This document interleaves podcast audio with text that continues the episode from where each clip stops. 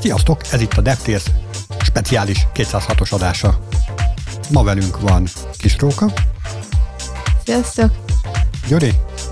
Sziasztok. És Nagy Róka. Sziasztok. Kis most Róka. A, most az egész Róka család itt van.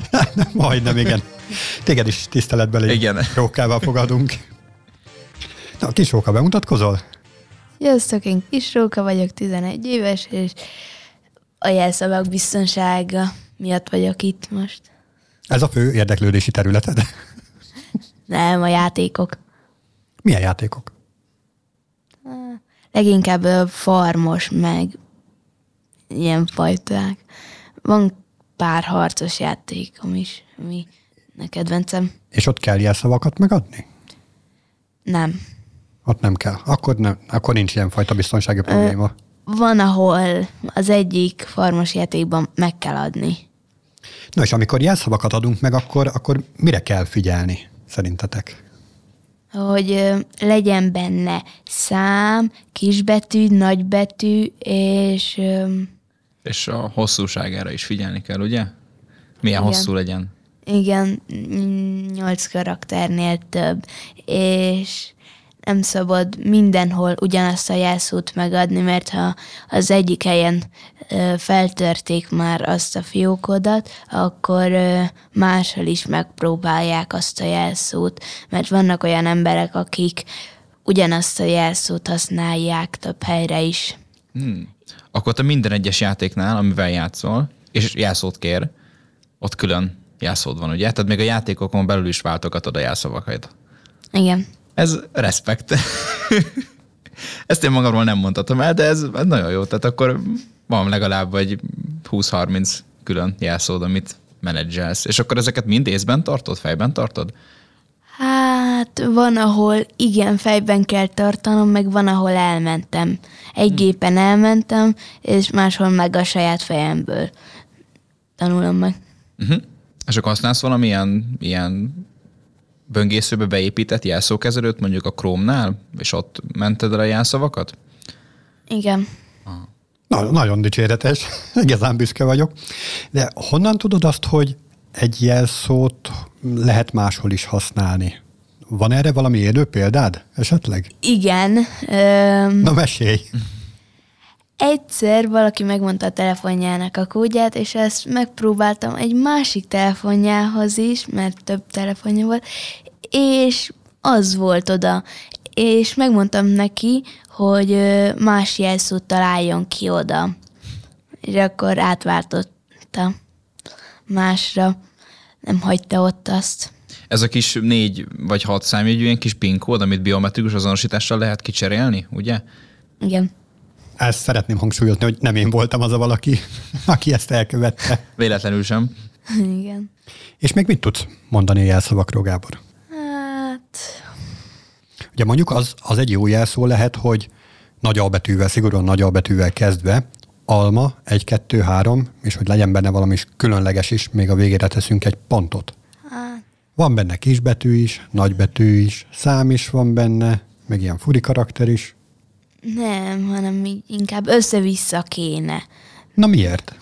Mondjunk ö, például nagy M, kis K, egy, kettő, ö, pont, négy, három, nagy ö, Z és kis I. Ez így mondjunk... Ez hova jelszavad? Pont ezt akartam mondani, hogy most álköszi, hogy megadtad, hogy mindig jött a jelszavadat. Már csak azt kell kitalálni, hogy hova jutunk bele. Mondjuk, ja. Sajnálom, sehova, ez csak így fejben. Á. Most találtam ki. Nagyon menő. De nehogy megad legközelebb valami játékba, hogyha már így, így bedobtad. Na, és azt tudod-e, hogy miért kell így megadni? Mert egyébként nagyon jó ráéreztél, hogy így össze-vissza érdemes megadni. Mert ö, most már olyan fejlettek a gépek, hogy... ki tudják könnyen találni az ilyen egyszerű jelszavakat. De az össze-vissza az nehezebben találják ki, mint például, hogy egy, kettő, három, négy, öt, hat. Uh-huh. Ez, amit mondasz, ezt egyébként úgy hívják, hogy szótár alapú támadások, és az például az a szó, hogy alma, az úgy benne van a szótárnak viszonylag az elején, tehát ezért nagyon könnyű lesz megtalálni. És hát manapság, mint tudom, egy szótárban van százezer szó, azt a százezeres listát így végpörgetni, hát viszonylag egyszerű, mondjuk így másodpercekben mérhető. És akkor ezt még összekombinálni még néhány számmal, ilyen ismert számsorral, mondjuk valakinek a születési évével. Igen, ez, ezről szerettem volna beszélni, hogy nem szabad a saját dolgainkról megadni még a jelszót, hogy a kutyánk nevéről, a cicánk nevéről, vagy akármilyen állatunk nevéről, vagy saját magunkról, hogy mikor születtünk, hol, mi a nevünk, hány évesek vagyunk. Ezek kell, nem szabad összekombinálni, mert hogyha tudja az illető ezeket, akkor így összekombinálja, és akkor fel tudja könnyen törni, és ezt olvastam egy könyvemben, mert én ilyen olvasós fajta vagyok, hogy mm, volt egy igazgatóhelyettes, és akkor annak az e-mail fiókjába, vagyis egy randi oldalra ö, a kutyája nevét, és hogy mikor született. Ezt adta meg, és könnyen feltörte egy robot, persze, mert hogy az így tud gondolkozni. Na, ez nagyon jó. Nagyon jól összefoglaltad. Szóval ezeket az adatokat nem érdemes megadni, és az, hogy miért érdemes úgy össze-vissza a karaktereket megadni, arról pedig a Bitporton jelent meg egy háromrészes cikk, mégpedig azzal a címmel, hogy miért ne becsüljük le a kisbetűs jelszavakat.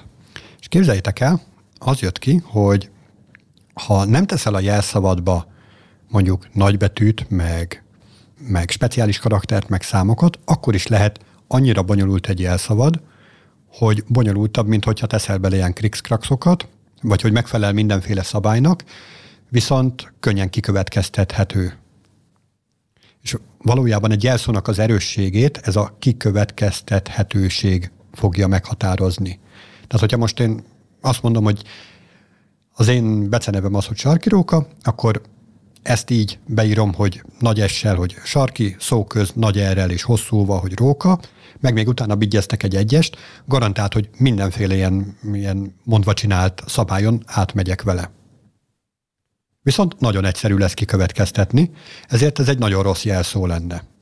És amikor jelszavakat választunk, akkor érdemes inkább a, ezt a jelszavaknak a kikövetkezhetőségét figyelembe venni, hogy ez legyen minél nehezebb, nem pedig azt, hogy a legegyszerűbb módon feleljünk meg azoknak a szabályoknak, amiket fölállítottak elénk.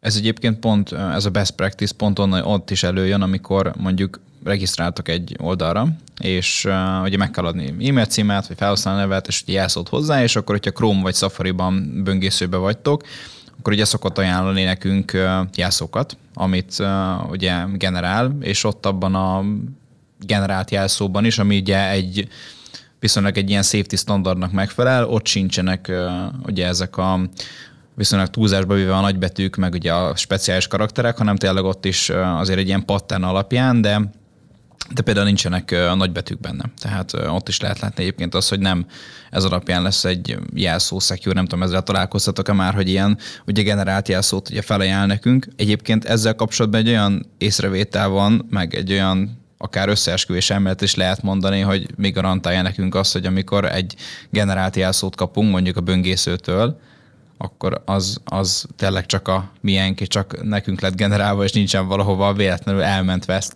Ugye tudjuk, hogy nem így működik, mert ugye valószínűleg erre figyeltek, de hogy, de hogy esetleg ezt érdemes használni? Ja, hogy arra gondolsz, hogy kaptunk egy jelszót, de hogy ezt valójában valamelyik hárombetűs ügynökségnek a púljából húzták le. Hát, akár ez is lehet, vagy akár az is, hogy én nagyon secure akarok, én nagyon félek mindentől, és hogyha valami gép generál nekem valamit, tehát nem pedig az én inputom, hanem a gép adja nekem, ugye automatikusan kigenerált, akár lehet, hogy ez lokálba ugye csinál valamit, de hogy, de hogy ez, ez valid lehet, hogy akkor én el lehetek ezekkel a jelszavakkal is, tehát nem kell nekem kitalálnom semmit, mindent, csak a Chrome-nak, vagy éppen a másik böngészőnek az automatikus, ugye ilyen autofill jelszót használom mindig. Hát figyelj, az egész a bizalomról szól. Tehát, hogyha te nem bizol meg a böngésződben, mert úgy érzed, hogy kompromittálták, mert föltelepítettek oda bármit, uh-huh. akkor föltelepíthettek tényleg bármit, tehát akár egy keyloggert is, amivel, hogyha te gépeled be a saját fejedből a random kitalált Ak- karaktereket, pont ugyanúgy jársz. Igen. Meg amit uh, itt Kis Róka mondtál egy az elején, hogy ugye most generáltál real-time egy jelszót magadnak, ugye, amit ugye mondtál egy ilyen uh, speckó, speckó jelszót, az is ott is kérdéses, hogy egyáltalán mennyire használtad azt a tudatalattidat, amiből azt generáltad, tehát hogy mennyire lehet, hogy mondjuk tegnap olvastál valamit a könyvben, mondjuk, ami mondjuk egy macskáról szólt, és akkor azt mondod, hogy mit tudom én, em cé ká huszonhat, vagy valami ilyesmi, és akkor valamilyen szinten azért mégse random, amit mondtál, hanem mégis használtad valamilyen tudatalattidat, hogy, hogy ezt kigeneráld, és mégsem annyira, mégsem annyira random cserébe, ugye, amit mondjuk egy gép generál nekünk, az biztos, hogy, hogy ilyen random lesz. Az biztos, hogy pseudorandom lesz. De hát igen, igen. De hogy itt meg lehet következtetni erre, hogy akkor mondjuk te azt, az, azért mondtad ezt a speciális karaktersorozatot, mert hogy valahonnan te azt tudod, és akkor már is egy kapcsolódási pont akár egy támadónak, aki tudja, hogy esetleg mi a kedvenc színed, vagy ételed, vagy valami, stb. Nem, ezt így véletlenszerűen válogattam ki a betűket, a számokat, uh-huh. és a speciális karakterek. Tehát akkor nem onnan szedted egyébként ezeket a karaktereket, mondjuk ott van egy toll előtted, akkor mondjuk a T betűt kezdted elmondani, vagy ott van az asztal, akkor A, vagy valami ilyes, akkor nem, nem így volt. Oké. Okay.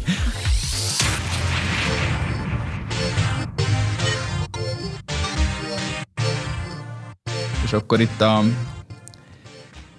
jelszavak után térjünk át a sötétebb oldalra, vagy éppen a világosabb oldalra, kinek melyik, és pont ez is a témánk, hogy kinek melyik.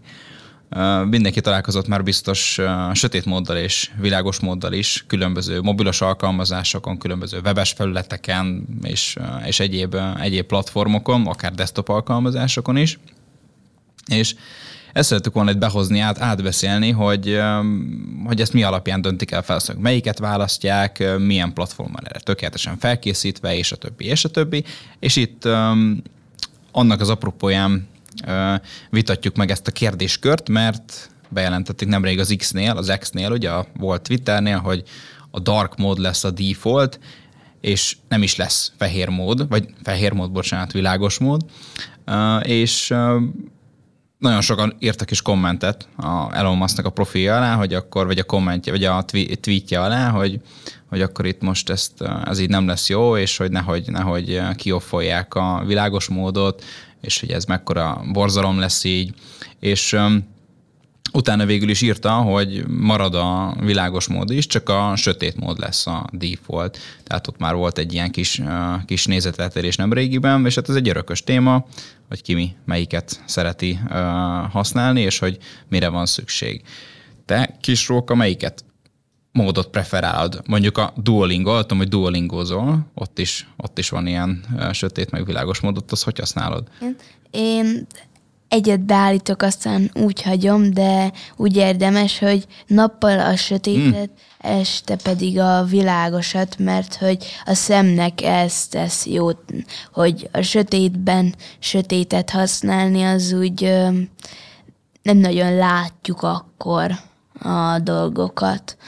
És a telefonoknál is szokott ilyen lenni, hogy a napszaktól függően hm. állítódik a képernyőnek a sötétsége vagy a világossága. Tehát akkor te teljesen erre hagyatkozol, hogy akkor itt, ahogy a eszközödnek be van állítva az, hogy automatikusan még napfeltekor aktiválja ezt a módot, napnyugtakor meg ezt a másik módot, akkor te így ezt így azzal így teljesen szinkronban élsz. Nem, ezt csak láttam.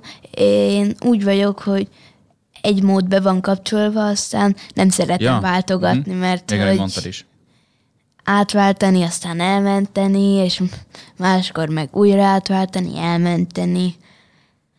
És van, ahol nem automatikus. És melyiket szereted jobban? A, amikor világos háttér van, vagy amikor sötét háttér van? Mind a kettőt szeretem, mert világos és a sötét egyaránt jó. Mert hogy a világos az sötéthez jó, a sötét meg világoshoz jó. De igen, ezt akartam is kérdezni. Egyébként a szakirodalom, tehát az okos emberek azt mondják, hogy pont fordítva, hogy amikor sötét van, akkor sötét háttéren uh-huh. használd, mégpedig azért, mert amikor sötét van, akkor a szemed hozzászokik a sötéthez, és sokkal jobban meg fogod látni a kis világos betűket is, míg amikor ilyen napsütés van, akkor pedig világos háttéren ilyen nagyon erős kontraszttal, nagyon erős megvilágítással próbálod kompenzálni a napsütést. Tehát az akadálymentességi szempontból is így jó célra vezető lehet ugye ezt használni, ezt az ajánlást, mert egyébként, hogyha valakinek rosszabb a szeme, akkor, akkor sokkal jobban tudja így olvasni például ugye nappal ugye a fehér módot, vagy világos módot, már sokat gyára mondom, az fehér mód, és este pedig ugye a sötét módot. Szerintem ez is jó, mind a kettő, amit én mondtam, meg Róka is, mind a kettő jó, szerintem ugyanúgy használható, csak a, akinek rosszabb a szeme, annak, amit Róka mondott, az a jobb, akinek meg normális, annak meg mindegy amúgy. És jól elrontja, és akkor majd visszaesünk oda, hogy neki is rossz lesz. Igen. És melyik hatékonyabb munka szempontjából? Tehát, hogyha sokat kell ilyen környezetben dolgozni, erről mit mondanak a szakik, szakik Gyuri?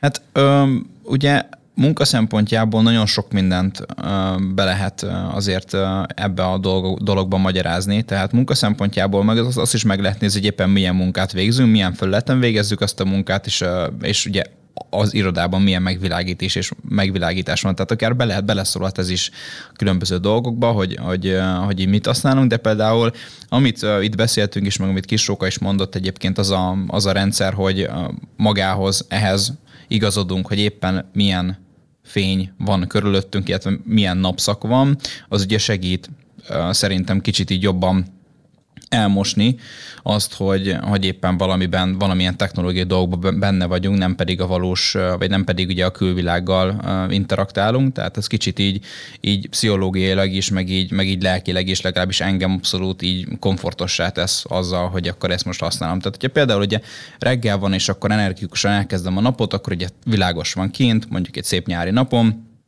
akkor ugye egyértelmű, hogy világos módot használnak, mert sokkal élénkebb, ugye a külső megvilágításnak is megfelelés, és, és jobb bele dolgozni, viszont amikor már ugye este van, és esetleg fáradtok vagyunk, és még mindig az ajánlás ellenére is még képernyőidőt töltünk mondjuk akár este tízkor is, akkor azért egy sötét mód sokkal inkább relaxálóbb lehet, egyrészt nem fogja, a, nem, nem fogunk hunyorítani, hogyha körülöttünk ugye sötét van, tehát ez, ez abszolút ez a, ez a default, és ugye az a rendszerbe be lehet, tehát a a különböző operatív rendszerekbe, akár mobil, akár desktop be lehet állítani, hogy akkor ehhez, ehhez, így, ehhez így alkalmazkodjon a, így a bioritmusunkhoz, és akkor így abszolút beleillik így a, így a rendszer beállítása, ez az, ami éppen amit használunk. És akkor ugye amit ebből le tudunk venni következtetés, az, hogy mi, mint fejlesztők, hogyan fejlesszük a különböző alkalmazásokat, egyáltalán tegyünk-e ilyen, tegyünk-e ilyen módokat bele, vagy sem. Hát itt kapcsolódhatunk a, a korábbi legyen saját interneted részhez, amikor ugye arról beszéltünk, hogy ugye bizonyos böngészők, meg hát böngésző kiegészítők is támogatják uh-huh. azt, hogy te úgy szabd testre az internetet, ahogy csak szeretnéd. Hát hogyha neked jobban esik a Facebook sötét alapon, vagy rózsaszín alapon, vagy bármilyen alapon, akkor nyugodtan állíthasd át. Igen. Csak tudod, hogyha te elkezded ott igen, azt akkor megbeszéltük. Az nem lesz azért feltétlenül olyan, tehát hogy azért jó, hogyha natívan támogatjuk az ilyen dolgokat egyébként ugye az alkalmazásunkban. Hát igen, itt is érdemes egyébként piackutatást végezni, hogy hányan igénylik azt. Már mondjuk az, hogy hányan igénylik, tehát az lehet, hogy fölteszik az emberek a kezüket, mert ugye nem kell érte semmit tenniük. Igen. És akkor persze akkor igénylik, és hogy valójában hányan használják, az megint egy másik fajta mérőszám. Mert lehet, hogy meglátják, és akkor ó, a másik az jobb volt. Meg ugye, hogyha úgy, ahogy most a Twitternél is így kizárólagosan bejelentett, hogy akkor a régi az megszűnik, és most már csak az új lesz, tök mindegy, hogy most világosról sötétre váltunk, vagy pedig fordítva, uh-huh. akkor is egy csomó emberné bekapcsol ez a régen minden jobb volt, ne változzon semmi, félek attól, hogy most elveszítünk valamit, és akkor az új, új az majd veszélyes és rosszabb lesz. Úgyhogy ezek is benne vannak a pakliban. Másik oldalról, ugye azt szokták mondani, hogy sötét téma esetén azért óvjuk a, az eszközeinknek az akkumulátorának az élettartamát. Hát ez lehet, hogy így van, de lehet, hogy nem. Tehát ezt nem tudom, ezt így több helyen olvastam már leírva, de hogy így konkrétan a környezetemben, vagy mit tudom én, mondjuk három hoppal, akit elérhetek embereket, így ismerősi körből, azok között nem volt még olyan, aki ezt méréssel tudta volna igazolni. Hát igen, ezt egy mód van rá, megfogod és leméred. Na igen, csak érted, egy, egy olyan eszközön, mit tudom én, mondjuk beszélünk egy mobiltelefonról, ahol weboldalt böngészünk, vagy akár egy laptopról, tehát ezeken az eszközökön több száz vagy akár több ezer processz fut amúgy ezen, ezen az oldalon kívül. És érted, így való életben ezt elég nehéz úgy reprodukálni, hogy na tényleg akkor mostantól, hogyha a sötétbe látom a Twittert, akkor, akkor nekem nem tudom, fél perccel hosszabb lesz az akkumulátor üzemidőm. Uh-huh, uh-huh, igen. Amúgy a, erre nagyon ilyen példa az, hogy a Spotify-on például nincsen világos mód, és nem is volt, és elvileg van egy fel, feladva egy fórumon egy, egy ilyen request, ami már több ezer upvoton van, hogy legyen már világos mód is a rendszerükbe, de egyszerűen nem hajlandók megcsinálni, vagy, vagy nem elegen kérik még mindig. Itt is jön be az, hogy nagyon fontos, sőt itt akár elő is jöhet az a fejlesztés tekintetében, hogy nem voltak már eleve felkészítve a, ugye a különböző alkalmazásaik arra, hogy könnyen át tudnak váltani sötét módra és, és világos módra. Tehát, hogy, hogy itt a fejlesztés is előjön, hogy a rendszerünket hogy készítsük fel, mert ha alapból olyan úgy írjuk meg a különböző u i elementeket, meg, meg cé es es, olyan cé es eseket használunk, ami erre nincsen felkészítve, akkor viszont utólag ráhúzni a sötét módot, mondjuk egy sima fehér, vagy sima világos képernyőre. Hát az, az egy komoly refaktor. Az egy komoly refaktor, az egy, az egy nagyon, nagyon húzós, akár több napos, több hetes folyamat is.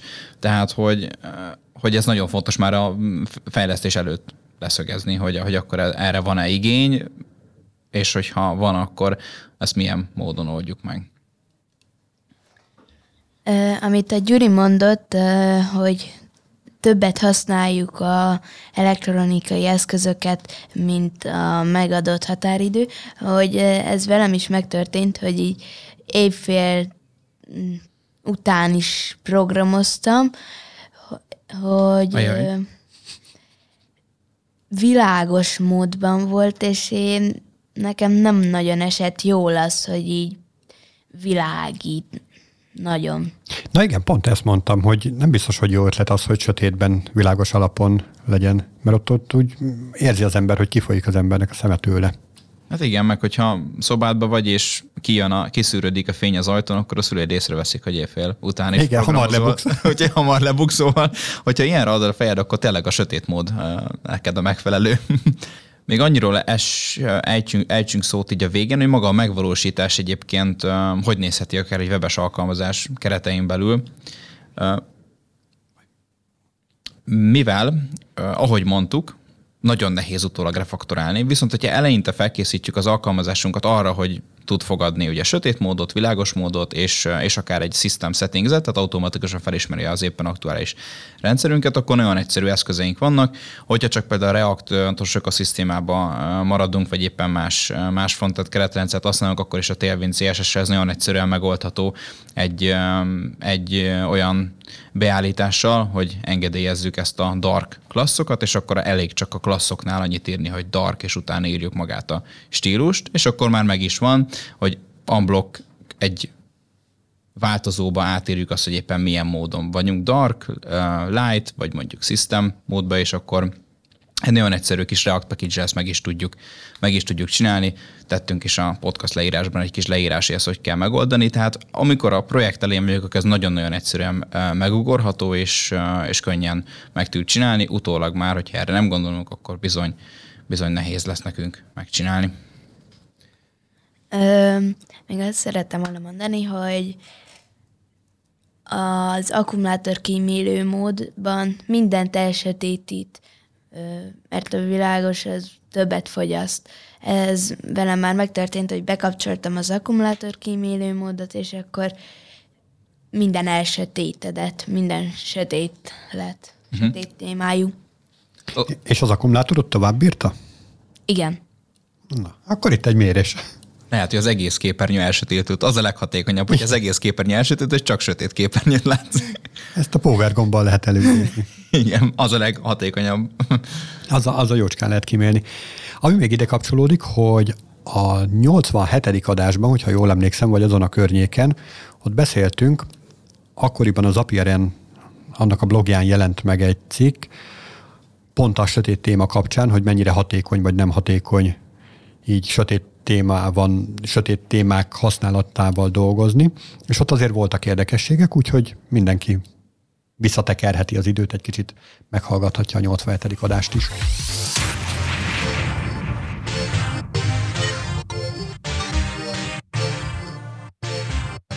És képzeljétek, ha sötét témáról mégis világos témára váltatok, akkor mi jön ki a készülékből? Nem csak az akkumulátor élettartam, hanem a fény. És a fénnyel most már nem csak vizuális ingerek jönnek, hanem gyakorlatilag internetet tudunk szórni a lakáson belül. Ezt hívják Li-Fi-nek, a Wi-Fi utódjának. Vagy hát nem is biztos, hogy utódja, de hogy ö, tudunk elérni fénnyel adatkommunikációt, és ami az érdekesebben, hogy akár százszor gyorsabb is lehet, mint a Wi-Fi. Fú, ez, ez tök jól hangzik, de biztos, hogy van valami hátránya. Mi lehet az? Hát persze, hogy van. A legnagyobb hátránya talán az, hogy mivel fényhullámokról van szó, ugye azt azért tapasztaljuk, hogy a fény az nem megy át a falon, szemben a Wi-Fi-vel, úgyhogy ez például problémát okozhat, hogy amikor mit tudom én, otthon van egy ilyen Wi-Fi adód, egy ilyen hotspotod, és akkor elmész mellékhelyiségre, és ott használod az internetet, ott töltöd az idődet, akkor ez így tud működni. Ellenben, hogyha ezzel a Li-Fi-vel nem világítasz oda be, akkor ettől a lehetőségtől elesel. Tehát akkor az azt jelenti, hogy ilyen félreeső helyeken nem lehet majd használni, ha csak nincs sötét ott sarkokban például. Kis Róka, te hol szoktad használni a wifi-t, wifi-t otthon? Van olyan hely, ahol, ahol nagyon nehezen ér el? Lakásotokban? Nem. Mindenhová, mindenhová ér. Igen. Tehát a legfélreesőbb ilyen kis kamrában is tudsz uh, internetet fogni idézőjelben. Hát igen. Én leginkább csak programozni szoktam gépen. Egy helyen van az a gép, úgyhogy és oda, ha egyszer elér, akkor mindig el fog érni oda. Uh-huh. Hát akkor tök jó ki van alakítva az architektúrátok itt a házon belül. Hát én amit szoktam tapasztalni, hogyha hátra megyek valahol ilyen, ilyen raktárhelyiségbe, akkor ott azért van, hogy akadozik, de ott nagyjából úgy, uh-huh. úgy elhelyezem a készüléket, mint a zenét szoktam hallgatni, felteszem valami magasabb helyre, hogy így az ablakból átjöjjön, és akkor, akkor nincs ezzel semmi probléma. Viszont, hogyha ez tényleg fénnyel működne, az azért zavaró lenne. Mert akkor ott fény is lenne abban a helyiségben. Hát közvetlen át kéne világítani az uh-huh. egyik épületből a másikba, amit meg aztán a fene sem akarna. Vagy pedig oda is be van kötve egy ilyen rendszer, vagy ilyen modul, és akkor ott nem kéne átvilágítani az egyik helyről a másikra, nem ott is. Na igen, és oda hogy megy? Ez... Li-Fin keresztül. Igen. Tehát, tehát van ez a Li-Fi, ami azt ígéri, hogy euh, akkor beszéljünk a számokról, kétszázhuszonnégy gigabit per szek is lehet. Ez így a jelenleg, jelenlegi ajánlás vagy elérhető sebesség, és azért ez eléggé ö, ilyen impresszív szám. És hogyha tényleg úgy akarnánk kialakítani a, az infrastruktúrát, ahogy Gyuri is mondja, hogy van egy ilyen hely, ahonnan a plafonból a, a gépemig ezzel a sebességgel jön.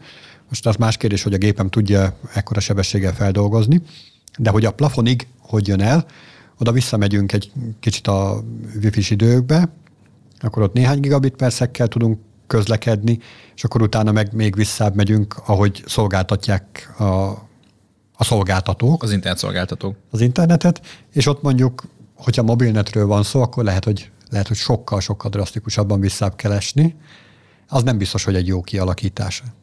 Hát akkor nem biztos, hogy mindenkinek megéri igen, majd ezt később abszolút kialakítani, hanem azoknak, akik tényleg uh, jó nettel rendelkeznek, mert ugye az infrastruktúra is adott. De mondjuk egy irodában egyébként teljesen jól elképzelhető. Igen, és, és emellett szól még az is az irodai um, kialakításnak, hogy valószínűleg ugye erre tervezik, tehát irodákra tervezik azért első körben főleg, főleg ezt a megoldást, és ez azért is lehet ugye jó, mert ugye ezek nagy, hogyha mondjuk nagy open office-ról beszélünk, akkor ez tökéletesen alkalmazható, akár több Uh, ugye munkaállomást is el tudunk vele látni, illetve ami még uh, a nagy hátránnyal szemben a nagy előnye, hogy az adatbiztonság is um, itt um, kicsit javulhat, mert, uh, mert a Wi-Fi az átmegy a falon, uh, viszont, a, uh, viszont a, ez a Fényjel, fényalapú megoldás az már kevésbé, és, és ugye rengeteg olyan security issue-t látunk, ahol a különböző wifi hálózatokból lopnak el adatokat, és most így gyakorlatilag nehezebb lesz, mert konkrétan ott kell lenni a fény alatt idézőjelben, hogy, hogy valamit, ilyen támadást végre, tud, végre tudjanak hajtani a támadók. Ja, azt nem tudom, szoktatok-e ilyennel szórakozni? De én időnként azért elkövettem, hogy utazok tömegközlekedésen, vagy akár csak így a városban, ahogy mászkálsz, és fogod ezeket a broadcastelt Wi-Fi S S I D-kat, és hogy ott milyeneket találsz. És hát vannak konkrét mondatok, üzenetek valakiknek, vannak viccesek, vannak, látszik, ahol gyári beállítás van. Az olyan U P, a régebben az volt, hogy U P C, és utána pedig ötezer ilyen kis igen, szám, igen, az a legjobb. Most már té pé linkek vannak gyakran. Hát igen. Még egy társasházban vagy, akkor tényleg így lehetett látni, hogyha olyan közel helyezkednek egymáshoz a lakások, akkor tényleg így egyszerre húsz-harminc hálózat is elérhető. Hát vagy vonaton nagyon vicces, amikor kevesen utaznak rajta, mondjuk éppen ketten vagytok egy kocsiban, és megjelenik Eszter iPhone-ja, Uh-huh, uh-huh, akkor lehet, hogy már tudjuk is a nevét. Ez a hotspot, igen. Hát ez így könnyű lehet ismerkedni, hogyha valakinek ez be van kapcsolva. Na, téged is Eszternek hívnak. Akkor mi fénysebességgel rabogunk tovább. Sziasztok! Sziasztok! Sziasztok!